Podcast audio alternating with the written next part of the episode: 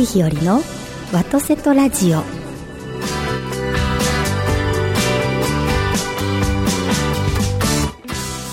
おはようございます。森日和でございます。今朝も元気に FM ギグ神戸ステーションよりお届けしてまいります。ビリーさんおはようございます、はい、おはようございます。いやービリーさん私ですね、はい。ただいま、墳活中なんです。なんかね、奮活？奮活中奮なんだと思います？奮活中。奮、まあまあ流行ってるんです。奮活。分、違うな。ふん。ふん。ふん。の活動中なんです。ふん。ふん。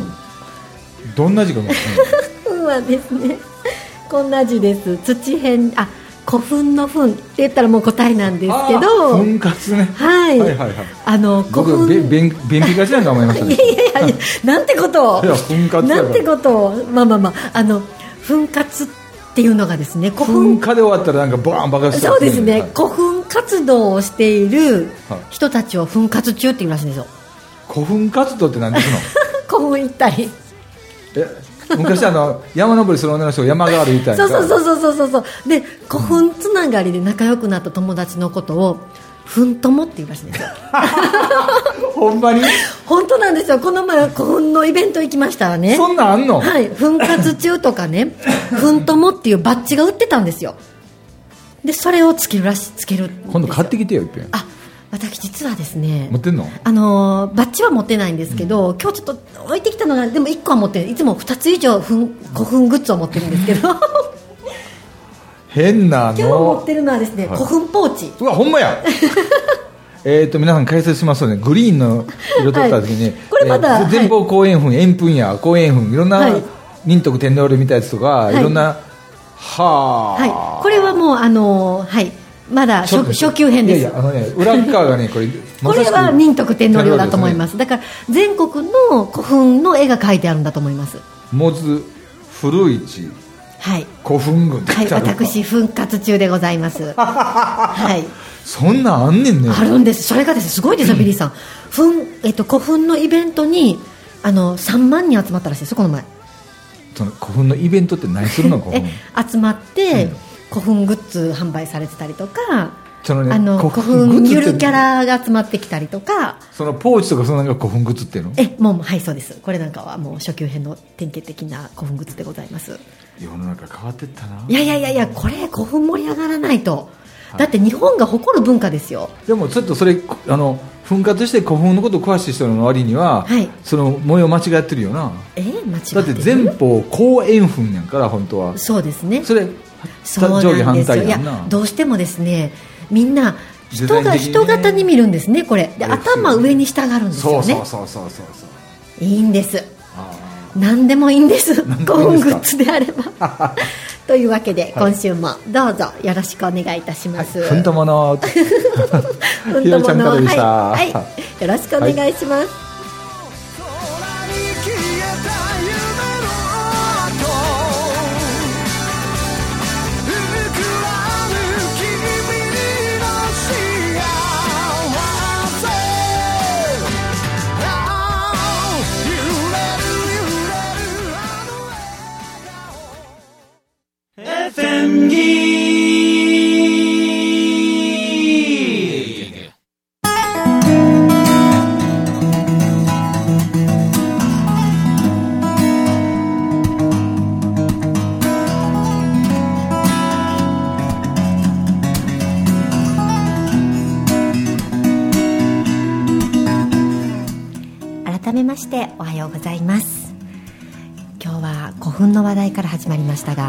こと好きですよ僕も。あなんとふんともじゃないですか。いや僕ねそこまではしたくない。えなんでですか？したくないとか。中中学ええ。3年ぐらいまではええ。古墳すっごい好きやったんです。ロマンがありますよね。ね何なんですかこのロマン本当に中学生の時は仁徳天皇陵が行きたくて行きたくて。いやー行きたくなりますよね。神戸にはね五色塚古墳あっていうのそうそうあれはすごいですね、うん、であれ、はい。とレプリカやけど、はい。古墳の周りにこう、うんうんうん。ダーッと埴輪とかあるじゃないですか、はい。はいあれ持って帰りたくてね。それは持って帰っちゃダメですけど。うちゃんとあのコンクリートでねやってる。あそうなんですね。で僕の住んでるはい実家、い。生まれ育った実家のすぐ近くにも、はい。大年山古墳群っていうのがあって、ああそうですか、はい。結構古墳群ってありますよねうん。あの私もですねあの、えー実家滋賀県のですね、あのー中学校の周りにはいくつか古墳ありましたね、うんうんうん。円墳が多かったのでねはい。はい。なのでこの前方後円墳っていうのはもう本当あのーすごいなと思ってたんですけれども、いやあのですねやっぱりあの日本が誇るべき文化だと思うんですよ。古墳は？だって世界で一番大きなお墓ですよ考えたらね。はい、ん。なんですかね。400メートルか500メートルありますよ。しょっちゅうそうですよね。だ長からピラミッドさがですねよりもね。そうなんですよ、うんすよはね。るかに大きいんですよ、うん。うんすごいなと思ってですね、うん。それをあの例えば堺市の子供たちはですね当たり前のように見てるわけですよね。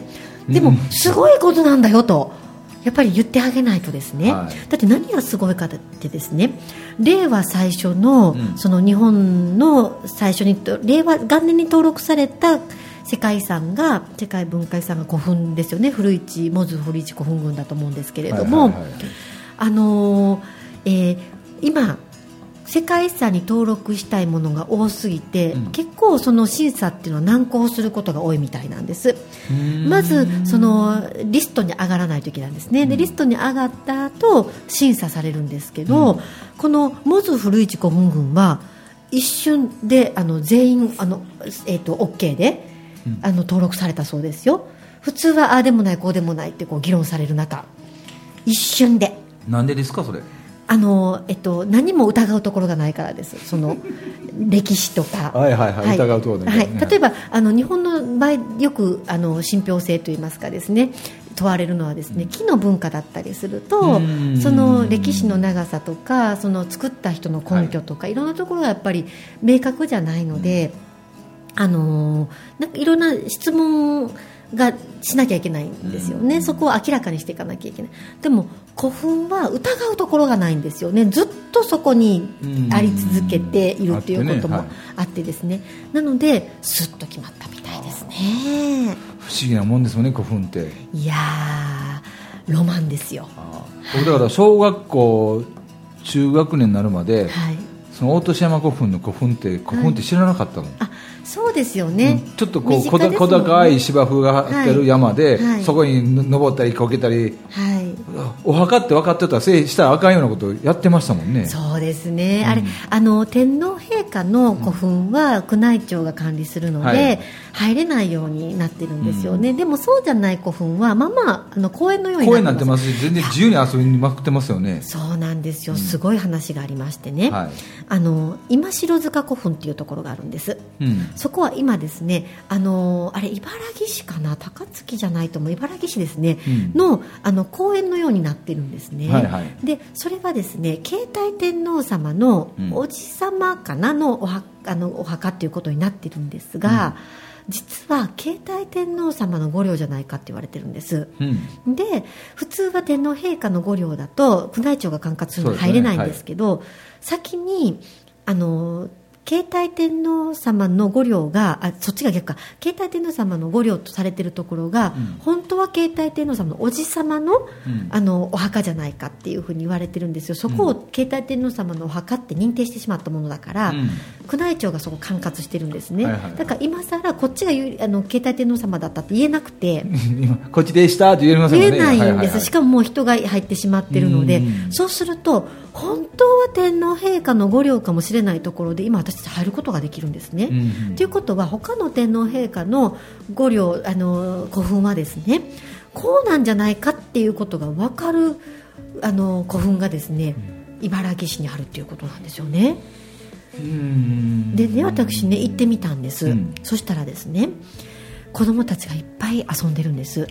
私ですね天皇陛下がのお墓としてねあるべき姿ってこういう姿なんじゃないかなと思って、うん。みんなが古墳でですねバレーボールしたりですねそうそうそうそう追いかけっこしたりしてるんですよ、はいはいはい。でこれ天皇陛下のお墓が本当にここだったら喜んでらっしゃるんじゃないかなと僕も思ってそう思うんですよ。だからお墓ってねはい。あんこそういう形でが、はい。なんていうかなね先代の人たちはそれ方が嬉しいんじゃないかと思うそうですよね、いや、うん。本当になんかね、和やかな雰囲気で、うん。これはなんと生き生きした古墳だろうと思って、ですね、うん。感動して帰ったんですね、であのやっぱりその入ることができるので、どういう状態で埴輪が並べられていたですとか、うん。ということが分かったりするんですね、なので、あの本当の姿も見えてきますし、あのいいことだなと思ってですね。だから、なんかこう今入れないところはまあ入らない方がいいと思うんです、崩さない方がいいと思うので、でも一個でもそういう古墳があったことがですね、奇跡的ななんか天皇陛下、あの歴代の天皇陛下からのメッセージなんじゃないかななんて思ってしまったりします。僕だからえ一番古いところだったらはい、去年2019年の、ええはい。何月だったかな？10月か10 11月にあ最近ですよね。そうですよ、はい。あのあっこ行ってきましたよ。どこですか？大隅半島まで行ってきて鹿児島の,、はい。あの人えー、と神武天皇様の前の,、はいそのお父さんと言われているええ。ところのやつで間はい、お墓があるんですもんね、はいいわゆる日本では神話とされているはずの人のお墓があるというですね、はい、そこもちゃんと宮内庁ご栄達で、はい。入るまでお清めさせていただいて、はい。い、ろんな源泉のことがあって入っていってまた橋渡って入っていってい。って、やると山の崖のところにあるんですけどそうですよね。古墳とは似ても似つかぬ感じですよね、うん。うんまあまあそうですよね、はい。その時代のお墓ですよね。そう。そういう意味では古墳っていうだけじゃなくてその歴代の天皇陛下のはいこうお墓って言い方すると、はい。い、ろんな形があるじゃないですか。そうなんです。時代によって違うんです。それがすげえ面白いなと思って、はい、うん面白いですよね、うん。私も本当にあの、えー、御陵参りといいますかね、はい。今、御陵院ってあるんですもんね、ああはいはいはい。御陵院。御朱印の管理そうなんです、はい御朱印集めされてる方多いと思うんですけど、御陵院っていうのもあって、はい。御陵院集めも素敵だと思うんですけれども、あの私、三笹ま巡り大好きなんですね、でいろんなとこ行くんですけど、おっしゃるように全く時代によって形が違っていて、であのお墓ですから、もちろん本来であればそこに天皇陛下のあの、まあ、玉体といいますか、お骨があられたりするんですけれども、やっぱりそこにお骨がないご,、うん。ご陵もあられて、うん。あの一番まあ代表的なと言ったら失礼かもしれないんですが安徳天皇様はうん。海に沈まれたはいということになっているので、あの山口県のあのお墓にはですねあのお骨がないというふうに伺いますことと、あと私の住んでいた場所にゆかりがあってあの長慶天皇様という方が第98代の天皇陛下でいらっしゃるんですけれどもあの後醍醐天皇様の確かお孫お孫さんでいらっしゃったと思うんですね。うん。で南北朝の時代で南朝の天皇陛下の方々というのはやっぱり命を狙われるので、あの吉野にいらっしゃったんですけれども長慶天皇様も吉野でお生まれになったみたいなんですが、なかなかあの穏やかにですね吉野に暮らすことができなかったみたいなんですね。で全国転々とされたみたいなんですけれども、天皇陛下がいらっしゃると皆さん嬉しくてお墓建てちゃうんですよね、うん。そうすると本当のお墓がどこかわからないっていう状況で、あの長慶天皇様の場合はあの否定地ここがお墓だろうという土地場所がですね全国に200箇所以上あったそうなんです。うん。でどれだろうってなって最終的に嵐山の,、はい。あの場所を、ん。で長慶天皇様のお墓にしようってなさったみたいなんですけれども、そういう天皇陛下のご陵もあられるので。私一番印象的なですね御陵はですね、えっと、確か清和天皇様の御陵なんですね、うん。あの山の上にあられるんです、はい。でそこまで車では行けないんです、うん。あるところに置いてい走っていかないといけないんです、走っても歩いても行ってもいいんですけど、歩いてねでも私大概一人で行ったりするので、あの山の中何が出てくるかわからないので、歌歌いながら走って登ったっていう記憶があります、ねはいはいはいはい。熊出てこないようにとか思ってですね。あそうやね。はい、はい、元気に山を走り走って登った記憶がありますね、うん。ふんともっていうのがたくさん増えてきてるんですよね。いや今人気があってだからその3万人も集まるイベントになるんですよね。ね。だから全国古墳ファンはすごくたくさんいらっしゃるということなんですよね、でえそのいうのえそういう活動してる人のことを奮活？奮活中。奮活と言います。奮活はい。はあはい。でその仲間のことをふんとも。奮ともはでそのい、グッズ今ねはい、うあの今今日一つしかないですけどあのふ古墳型のクリップとか。あります。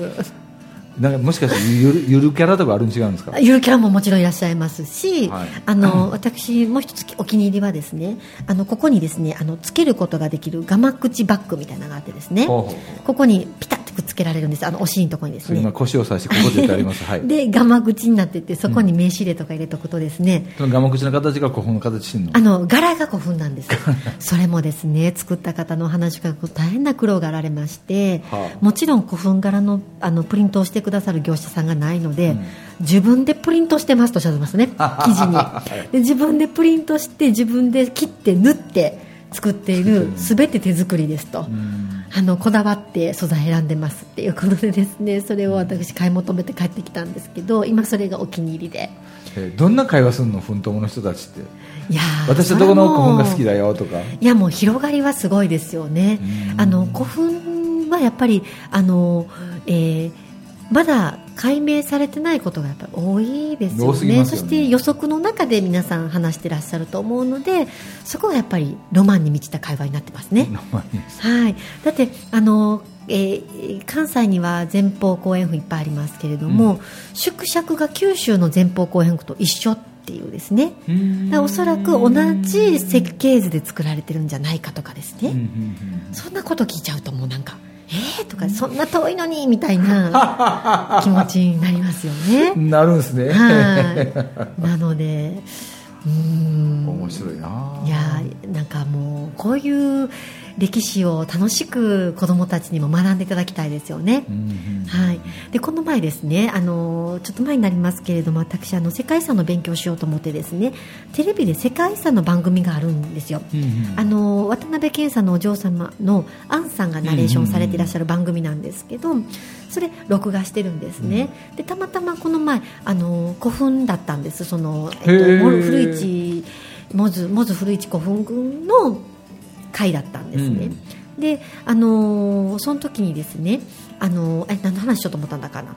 あのあそうそう。あのおっしゃってたのはですね今、うん。逆に古墳ってもう木がいっぱい生えてるので、あそこだけが自然で、周りは住宅街だったりするじゃないですか、ですねはい。でも昔は真逆で、うん。家がそんなに建ってないので周りが大自然、うん。でもいわゆるあの人工物ん。が古墳、はい。あの石白い石を集めて敷き詰めてらっしゃったみたいなのでうん。遠くから見るとピカー光ってたらしいんですよね、なので、うん。あのー今と真逆のうん。感じがあったらしいんですね、そうかそうか。昔はね、はい。家とかないからね、はい。はい。だから1個ぐらいね1回全部切り抜きたいなと思ったんです でもその後五色塚を知ったので、はいはい。ああるんだと思って、あの木が生えてない古墳がですね、だからもう抜かんでいいわと思ったんですけど、今だってもうあそこでたぬきさんとか住んでらっしゃるらしいのであのもう自然の生態系が出来上がってるらしいので、今古墳の木抜いちゃったらたぬきさん困られるみたいなんですよね。ね。はい。はい。なのであの唯一古墳の中に入れる天皇陵があるっていうのをご存知ですか？天皇陵の古墳にる入ることができる年に1回。あのですね、えー古市古墳群の中の王神天皇様の御陵は神田八幡宮様という神社がくっついていて、うん。あのご神事の時に毎年一回お祭りの時に入るんですね。中にね。はい。それが今もあのそんなあの見に行きます。そんなたくさんはもちろん入れないんです。入り口付近なんですけど、でも一応入ったねっていうところまで入れるのが唯一。入ったねっていうと入ったこ入るよね。ねっていうところまで 入れるのが唯一王神天皇様の御陵ということ。はいはいはい。なんですよ。そうなんや。いや王神天皇様もですね、はい。神秘にあふれている方ですのでね、はいはいはい。これもやっぱりちょっと奮斗もと話せばもうそら広が話が広がること間違いなしですね。全ての今天皇さんのはい。お墓とかあるのは全部分かってるんですかね？あのー一応ここっていうのは決まってると思います、ただ、ねうん。もともとそこがお墓だったかどうかはわからない天皇陛下のご陵はありますよね。そのねなんか本かなんか書いてよろしいですよね。いやいやいやいやいやいやいやいやいやいやいやいやいやいやそんな恐れ多いいやいやだって書いた人いないんかなこのいや写真と住所とそ全部あっれはいらっしゃるてと思いますよそれはもうね奮闘もが3万人もいるんですから3万人おるからねはいそれはもうみんな書きたくてカリスマカリスマ本えカリスマ奮発さみたいなはい、い。や私がですね、あの古墳じゃないんですけど、まあ、古墳にっても言えなくはないんだと思うんですけどまあなんと美しいと思う古墳がですねこの時五両がですねやっぱり天武天皇様と持統天皇様の五両で一緒に入ってらっしゃるんですよね。あお二人がね。お二人でご夫婦でですね、そして天武天皇様は土葬。うん。持統天皇様から火葬になったんですよ。だから持統天皇様は骨壺みたいなのに入ってたみたいなんです、うん。そして一緒に眠ってらっしゃったんですがある時洞窟にありましてね。うん。持統天皇様のお骨は盗まれちゃったみたいなんです、でも確かにそうですよ。土葬だと大きいですから、はいはいはい。持って帰れませんけど火葬になっちゃうとシュッと持っていけますよね、さあ持って行ってどこまでするんでしょうね、うーん記念？なんだろ 売ったのかうな？分からないですよね。ねえそんはないどないすんねやろうと思って。いやーババチャダイナーですね。ねえ。ほんまに怒るべしかし話なんですけど、まあでも一緒に入りたいっていうですね、あのお気持ちで一緒に入られたご両もあるということを伺っておりますが、ねえはい。ねちょっと出てました昭和天皇さん。はい。ねちはい。ゃんとご領もあるし、はい。ねちゃんと。はい、あの関西ですからあの明治天皇様までは関西にはい。ご両がられるんですね、で行きますでしょ？私ですね高所恐怖症なんです。はい。なので明治天皇様の御陵に上がる階段が登れないっていうタイプなんです。まっそうなの？そうあの私ですねまっすぐ伸びている階段は登っていくと後ろがないじゃないですか、うん。後ろにペタンって倒れたらゴゴゴゴゴンと落ちていくことになるのでそうなんです。倒れないんですけど倒れるイメージ持っちゃうんですよね。うん。で怖いので、うん。横の坂道登ります。っていうタイプです、あー。はい。えどうでもいいですか？どうでもいいけどはいえーっと思いながら。はい。うん。そうなんです。まあ大概のご両行ってますよ私。ね今聞いてると、はい。えー僕もそれよりも今日の出だしの一発目がどぎも抜かれましたもんね。え？奮あ活という。奮活はい。はい。奮とも、奮とも。はい。ありそうですよね。あ初めて聞いたよ僕。昔からあるのこの言葉。いや多分今最近去年ぐらいのだと思います。3万人いるんや。はい、でもそのイベント自体は何年もされてらっしゃると思うんです。3万人集まるほどになってるということですね。はいはいはいはい。ということは墳活っていう言葉は私知らなかっただけで、うん。何年も使ってらっしゃるかもしれないですね。だってもう私が知った時にはグッズができてるわけですから。そうよね。そうやってはい。グッズ持ってきてますね。ポーチそうもできてますもんね。なんです。このポーチはもう初級編ですけれども。あの。のあれを見せたかったです。次回持ってきますねビリーさん。ガマ口のやつ俺はそのバッジ見てみたいですね。バッジね、ん。あバッジもはいかしこまりました。あとあのクリップね。はい。ね クリップ。もしかできとったら笑うでっていうのが、はい。古墳の形したはい。クッションか、あら？ぬいぐるみ。持ってますよ。どないすんねんそんなもん出てっていう。それ持ってますよ。ああしまった。持ってきたらよかったですね。ほんまに好きなのね。いやもうねなんでしょう。ロマンがね。ロマンがありますよ。ロマンはあるけどただのお墓じゃないですか。いやでもビリーさんピラミッド見て興奮しません？あんまり。とえええ？うん。あすげえなと思うもうビリーさん少数派ですよ。少数派なんだ。少数派ですよ。だって僕生のピラミッド見たことないもん。私もないんですけどね。でもすごくないですか？東西南北ビシ合ってるんでしょ？確か。全て大きさね。そうそう、はい。まあ、ちなみに墳活をビリーさんに報告するならばですね、あのちょっと今写真を探しますから、はい。あのこれなんかもうビリーさんびっくりすると思いますよ。古墳型の出てくるかな？いっぱいあるんですよ。あの羽引きの行くとですね。例えば羽引きのね。あはい。僕も今そのこれなんかアイラゴリを今探してるんですよ。どうですかこれ？あの それ埴輪？埴輪はの顔出すやつ。あの観光地にあるやつ。写真撮る時のやつや、はいはいはい。埴輪最高って書いてます。埴輪のその顔の下にこう丸くが上げとったって全然面白いないじゃないですか。ねえ。これなんかどうですか？埴輪の顔出すやつ顔出すやつね。クッションクッション。はい。ほんまにええとしたおじさんが。いっぱい来てるやん。そうなんですよ。みんなもう大興奮でですね、なのであこれなんか可愛いんじゃないですか？埴輪クッキー。あはい。埴輪クッキー美味しかったですよ。ーそうなんですか。はい。おすすめです、そんな活動をいたしておりますのでぜひ皆様ご興味のある方は一緒に奮活を。それどうやって調べていいの奮活って？えー、ネットなんか。森日和に連絡をくだされば最新の奮発情報を提供いたします。これが間五稜ですよ。こういうところにそうちゃんとね川のところで私ねこの五稜行ったことあるんですけどここまで来てないです。ほんまですか？これ僕渡って橋渡って僕前目の前まで行きましたよ。ここまで入ったんですね、はい。ビリーさん。すごい。そうなんですよ。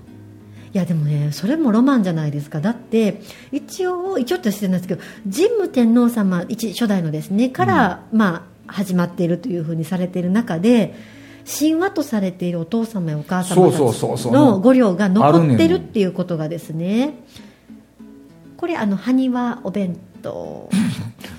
であの埴輪埴輪じゃなくて、えっと、こ前方後編前方後円墳の醤油皿。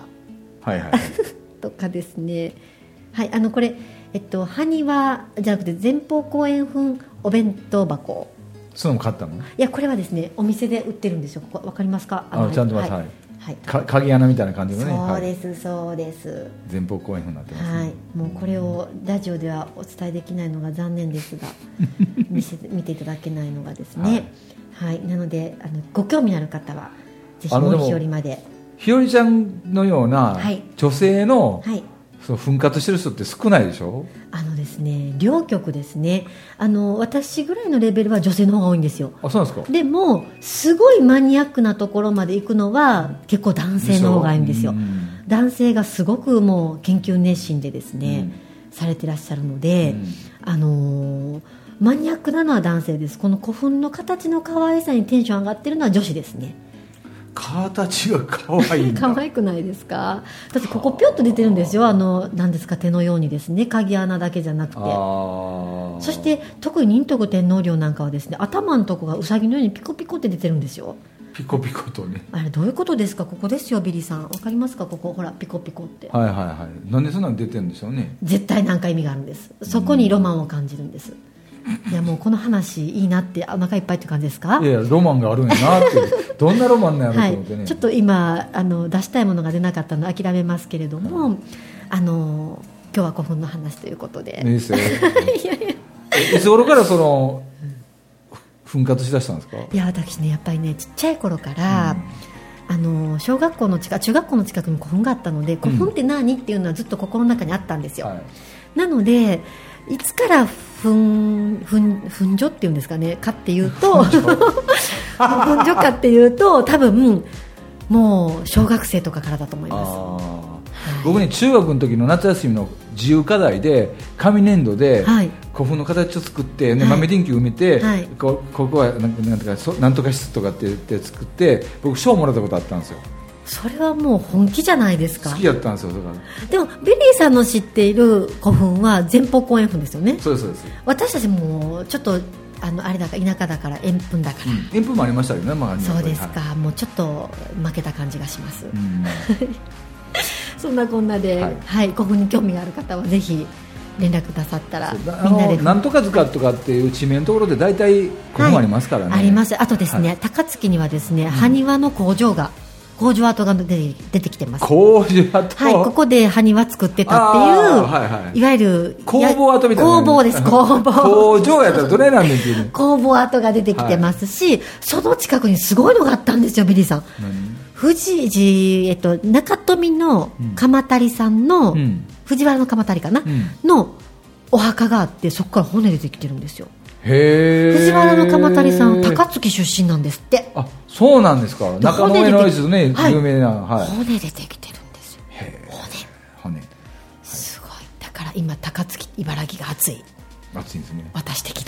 まあ近くやからいいじゃないですか。そうなんです、また近々行こうと思いますので、えーご興味のある方はぜひ一緒に行きたいと思います、ぜひまたね、まあ、来週無理かもしれませんけど、はい。そのいろいろグッズ見せてくださいよ。わかりました。もうビリーさんも興味があるんですいねやそそんなんに集めとんやね思って、はい、はい、今度クッションも持ってきますいやよ別にそんな